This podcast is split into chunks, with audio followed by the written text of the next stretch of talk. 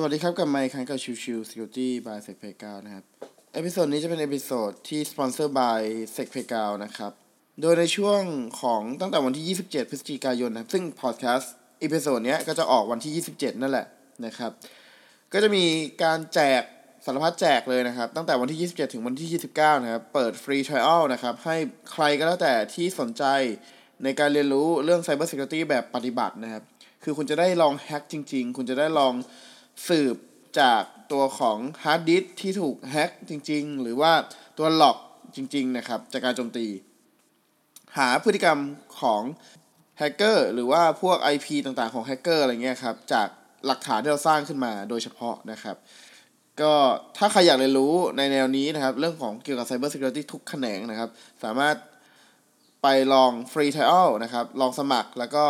ทดสอบใช้งานได้ 2 อาทิตย์นะครับ สามารถเข้าถึงคอนเทนต์ที่เป็นพรีเมียมได้หมดเลยนะครับ คือโดยปกติพรีเมียมจะต้องเสียตังค์นะครับ แล้วก็ในช่วงวันที่ 30 นะครับ จนถึงวันที่ 25 ธันวาคมนะครับ เราก็จะจัด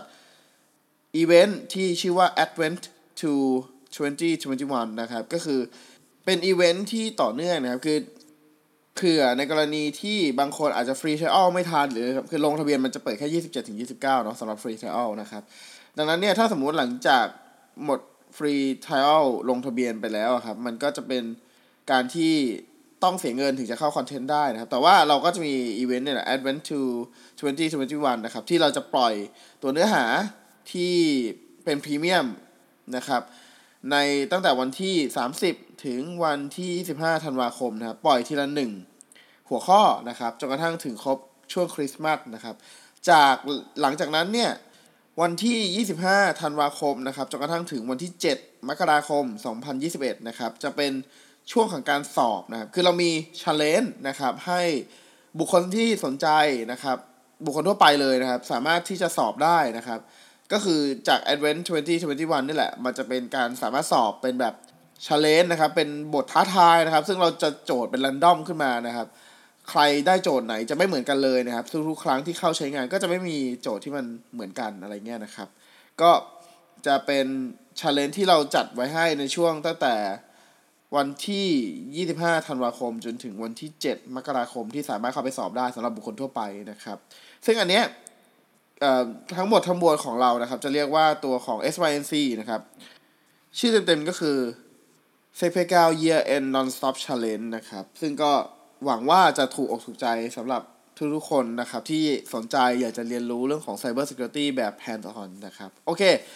โฆษณามานานนะครับ ก็กลับมาในเรื่องของตัวเนื้อหานะครับ วันนี้ผมจะพูดถึงเรื่องของการเรียนรู้เรื่องของ Cyber Security ผ่านแพลตฟอร์มต่างๆนะครับ คือมันมีคนถามเข้ามานะครับในช่วงหลายๆ สัปดาห์ที่ผ่านมาแล้วแหละนะครับ แต่ผมเอามาพูดวันนี้ เพราะว่าเนื่องด้วย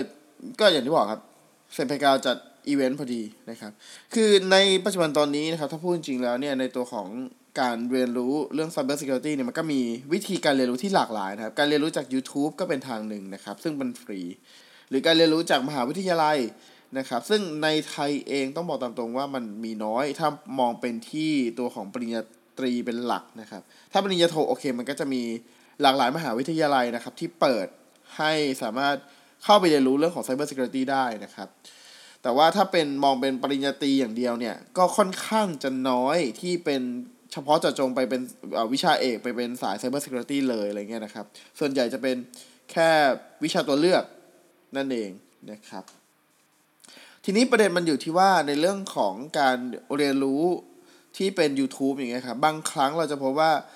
มันก็มีเนื้อหาที่อาจจะครบถ้วนและอาจจะไม่ครบถ้วนก็ได้เช่นกันนะครับ ดังนั้นเนี่ยผมจะแนะนำในเรื่องของการเรียนรู้ที่เป็นแพลตฟอร์มซะมากกว่านะครับ คือแพลตฟอร์มที่ว่าเนี่ยคือเราสามารถเข้าไปเรียนรู้เมื่อไหร่ก็ได้ แล้วก็เราจะเรียนรู้สายไหนก็ได้ จะเรียนรู้แบบไหนก็ได้นะครับ ซึ่งแน่นอนว่า ผู้นำณปัจจุบันนี้ถ้าเป็นสายเรียนรู้อย่างเดียวเลยนะครับ จะเป็นตัวของ Attack Defense นะครับของทางเอ่อ p e n t e s t e r Academy นะครับ คือ p e n t e s t e r Academy เนี่ยจริงๆคือ Security t i l มาก่อนนะครับ Security t i l ก็คือ แหล่งคล้ายๆกับ YouTube นั่นแหละ แต่ว่าเอารวมวิดีโอเฉพาะที่เกี่ยวกับเรื่องของ Cyber Security มาอยู่ที่เดียวกันนะครับ จากนั้นเสร็จเขาก็พัฒนาต่อมาเป็น p e n t e s t e r Academy นะครับ แล้วก็ p e n t e s t e r Academy ก็มาต่อเป็น Attack Defense นะครับ ซึ่งตัวของ p e n t e s t e r Academy เนี่ย ก็ต้องบอกตามตรงว่าเนื้อหามันเยอะมากนะครับ คือมีหลากหลายสิ่งให้เรียนมากนะครับ ไม่ว่าจะเป็นเรื่องของ Python ไม่ว่าจะเป็นเรื่องของ Reward Engineering ไม่ว่าจะเป็นเรื่องของ Assembly ไม่ว่าจะเป็นเรื่องของ Web Application Security ไม่ว่าจะเป็นเรื่องของการทำมาไวในสีนู่นนี่นั่นโอ้โหเยอะแยะเต็มไปหมดเลยนะครับ ดังนั้นเนี่ยโดยปกติส่วนใหญ่เนี่ยถ้าสมมุติแบบจะให้เรียนแบบครบทุกสายหรือว่าแบบโหมีให้เยอะมากๆจริงๆนะครับ ก็จะแนะนำตัวของ p e t e s e r Academy นะครับ ตัวต่อมานะครับที่เป็นที่นิยมแล้วก็เป็นที่ค่อนข้างจะป๊อปปูล่ามากๆ ในเรื่องของการเรียนรู้เรื่องตัว Web Application Security นะครับก็จะเป็น p e n t e s t e r Lab นั่นเองนะครับ p e n t e s t e r Lab เนี่ยถูกสร้างขึ้นมาเนี่ยเขาเฉพาะเจาะจงเลยว่าเขาทำมาเพื่อในเรื่องของ Web Application โดยเฉพาะนะครับ คือมันก็มีบ้างแหละที่เป็นแบชในเรื่องของพวก PCAP พวกอะไรพวกเนี้ยครับ แต่หลักๆแล้วเนี่ยถ้าดูในตัวเนื้อหาทั้งหมดของเขานะครับ จะเน้นไปที่ตัว Web Application เป็นหลักเลย ตัวต่อมาที่จะแนะนำนะครับก็คือเรื่องของตัว e-learn security นะครับ e-learn security เองก็มีหลากหลายเช่นเดียวกันนะครับ ในเรื่องของการเรียนรู้เรื่องของ cyber security นะครับ มีทั้งฝ่ายของ offensive คือฝ่ายที่เป็นทดสอบจระบบนะครับ ฝ่าย defensive คือฝ่ายป้องกันนะครับ แล้วก็พวกทำ malware analysis หรือ threat hunting ต่างๆ ก็มีเช่นเดียวกันนะครับ ในส่วนของตัว e-learn security ก็ ที่ได้รับความนิยมหลักๆนะครับ จะเป็นเรื่องของการทำ pen test นะครับ ที่ได้รับความนิยมมากๆ เป็น certificate พื้นฐานนะครับ เพราะว่าการสอบก็เป็นสอบแบบปฏิบัติด้วยนั่นเองนะครับ ตัวต่อมาที่โอ้โหดังอยู่แล้วนะครับ และดังมาตลอดก็คือ offensive security นะครับ offensive security เองเนี่ยก็มี certificate ทางด้านการ offensive หลาย ๆ อย่างนะครับ ไม่ว่าจะเป็นเรื่องของ OSCP นะครับ OSWE อะไรพวกนี้นะครับ ซึ่งแน่นอนว่า ตัวของ OSCP ตอนนี้ก็มีเรื่องของการพัฒนาเพิ่มเติมมากขึ้นนะครับ มีเนื้อหาที่ครอบคลุมไปเรื่องของ Active Directory Attack มากขึ้นนะครับ แต่ว่าตัวที่เพิ่มเติมที่มักจะมีคนพูดถึงอีกตัวหนึ่งก็คือเรื่องของ Zero Point Security Red Team Operator นะครับ หรือก็คือ CRTO นะครับ CRTO ก็เป็น Certificate ตัวหนึ่งที่ได้รับความนิยมมาก ๆ นะครับ ในเรื่องของการเรียนรู้เรื่องของการเจาะระบบไปที่ตัวของ Active Directory หรือ Environment ของ Active Directory นะครับ ซึ่งก็เป็นส่วนที่น่าสนใจ คือโดยส่วนตัวผมเนี่ย เห็นมานานแล้ว แต่มันเต็มตลอดเลย Zero Point Security Red Team Operator เนี่ย เต็มตลอดเลย มันทำให้ไม่สามารถลงได้ไม่ไม่ได้เข้าไปดาวเล่นสักทีหนึ่งนะครับ อีกตัวหนึ่งนะครับที่เพิ่งจะเริ่มทำตัวของ Academy ก็คือตัวของ Hack the Box นะครับ Hack the Box เนี่ย แต่ก่อนเนี่ย มันเป็น challenge เป็นหลักเลยนะครับ คือไม่ค่อยมีการเรียนรู้อะไรเลย คือไม่ให้เนื้อหาอะไรอะ่ะ คือให้แค่ เฮ้ย ผมมี challenge อะ คุณมาเล่น คุณมาแก้โจทย์พวกนี้ให้หน่อยอะไรเงี้ย ซึ่งถ้าเป็นคนที่แบบไม่มีพื้นฐานเลยหรืออะไรครับมาทำเนี่ยค่อนข้างจะเป็นไปได้ยาก คือมัน คือโอเคมา challenge แหละ แต่ว่าถ้ามองจริงๆแล้วเนี่ย มันเป็นอะไรที่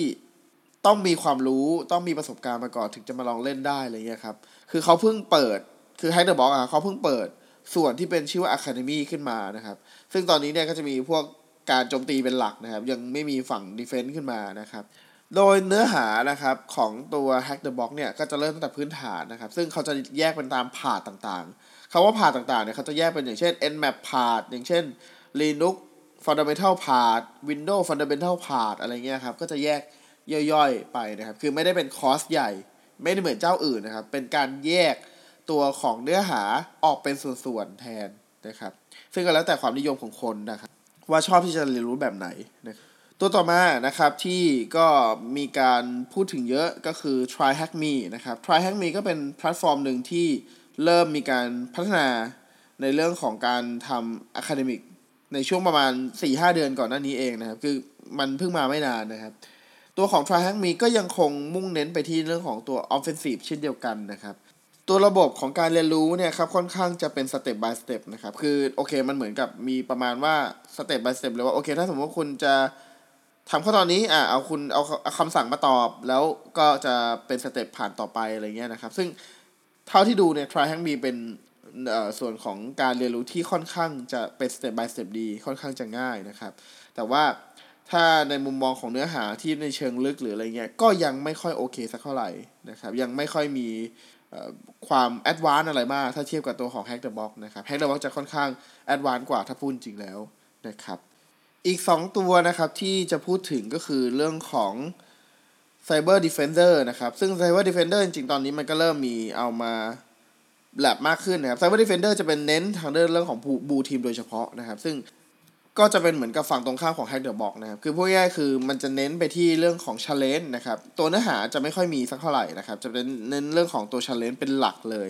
นะครับ ซึ่งแน่นอนว่าเป็นการเรียนรู้ในลักษณะของการ challenge คน ซึ่งผมก็ว่าโอเค แต่ว่าถ้ามองเป็นเนื้อหาแบบเชิงรวมรวมแบบเป็นผาดเลยอะไรเงี้ยนะครับ หรือเป็นแบบคอร์สเลยอะไรเงี้ยอาจจะยังไม่ค่อยมีครบถ้วนสักเท่าไหร่นะครับ อีกอันนึงนะครับก็จะเป็นส่วนของบูทีมแลบออนไลน์นะครับ ซึ่งกำลังทำ crowdfunding อยู่ คือกำลังลงขันลงเอ่อตัวเงินกันอยู่นะครับ คือผมเองก็เป็นหนึ่งในนั้นที่ลงเงินให้กับตัวของระบบนี้นะครับ เพราะว่าผมมองว่าเนื่องด้วยตัวของ Red Team คือเรื่องของฝั่ง Offensive เนี่ยแลบมันเยอะแล้วนะครับ อยากหาเป็นบูทีมบ้างอะไรเงี้ยครับ ก็เลยลง ลงขันให้กับตัวระบบนี้ด้วยอะไรเงี้ยครับ ซึ่งก็รอดูกันว่ามันจะเป็นยังไงนะครับ แต่ว่าเบื้องต้นผมเห็นคร่าวๆโปรเจกต์นี้ค่อนข้างน่าสนใจก็เลยเอามาพูดหยิบมาพูดนะครับ ตัวสุดท้ายของไทยเองนะครับ ก็คืออย่าง SECPlayground นะครับ อย่างที่บอกอย่างที่โปรโมทไปแล้วขอขายของหน่อยนะครับ ขายเต็มๆในในสัปดาห์นี้นะครับ ตัว SECPlayground เองเนื้อหาจะเป็นภาษาไทยนะครับ แล้วก็เรียบเรียงตามตัวของ NIST NICE นะครับ เนื้อหาหรือส่วนของคอร์สต่างๆเนี่ยพยายามจะให้เป็นไปตามของ NIST NICE นะครับตัวของ lab ก็มีการเพิ่มตลอดนะครับ ล่าสุดก็คืออยู่ที่ประมาณ 377 ตัว lab นะครับ ก็ใครอยากจะเล่นเล่นได้เลยนะครับ แล้วก็มีระบบสอบนะครับ ที่เป็นการสอบจริง ๆ นะครับ คือการแรนดอมโจทย์ขึ้นมา แล้วก็ให้คนเข้าไปเล่นนะครับ หมายความว่าถ้าสอบครั้งแรกไม่ผ่านนะครับ มาสอบครั้งที่ 2 โจทย์ก็จะได้ไม่เหมือนเดิมนะครับ เพราะว่าเราต้องการจะสอบวัดประสิทธิภาพวัดความสามารถของคนจริง ๆ ว่าเขามีความสามารถหรือเปล่านะครับ เลยมีการรันดอมโจทย์ทุกๆ ครั้งอะไรเงี้ยนะครับโอเค ก็ปิดท้ายขอฝากไว้อีกครั้งนะครับ SECPlayground เรากำลังจะมีจัดอีเวนต์นะครับในช่วงตั้งแต่วันที่ 27 พฤศจิกายน จนถึงวันที่ 7 มกราคมนะครับ หากใครสนใจในเรียนในการเรียนรู้เรื่องของ Cyber Security นะครับ แนะนำให้เข้าไปที่ตัวของเพจ s e p e g a c o m นะครับหรือจะไปที่ play s e p e g a c o m ก็ได้นะครับ เราจะมีตัวของอีเวนต์ประกาศอยู่นะครับ โอเค episode นี้ฝากไว้เท่านี้นะครับ ขอบคุณที่เข้ามาติดตามแล้วพบกันใหม่สำหรับวันนี้ลากันไปก่อน สวัสดีครับ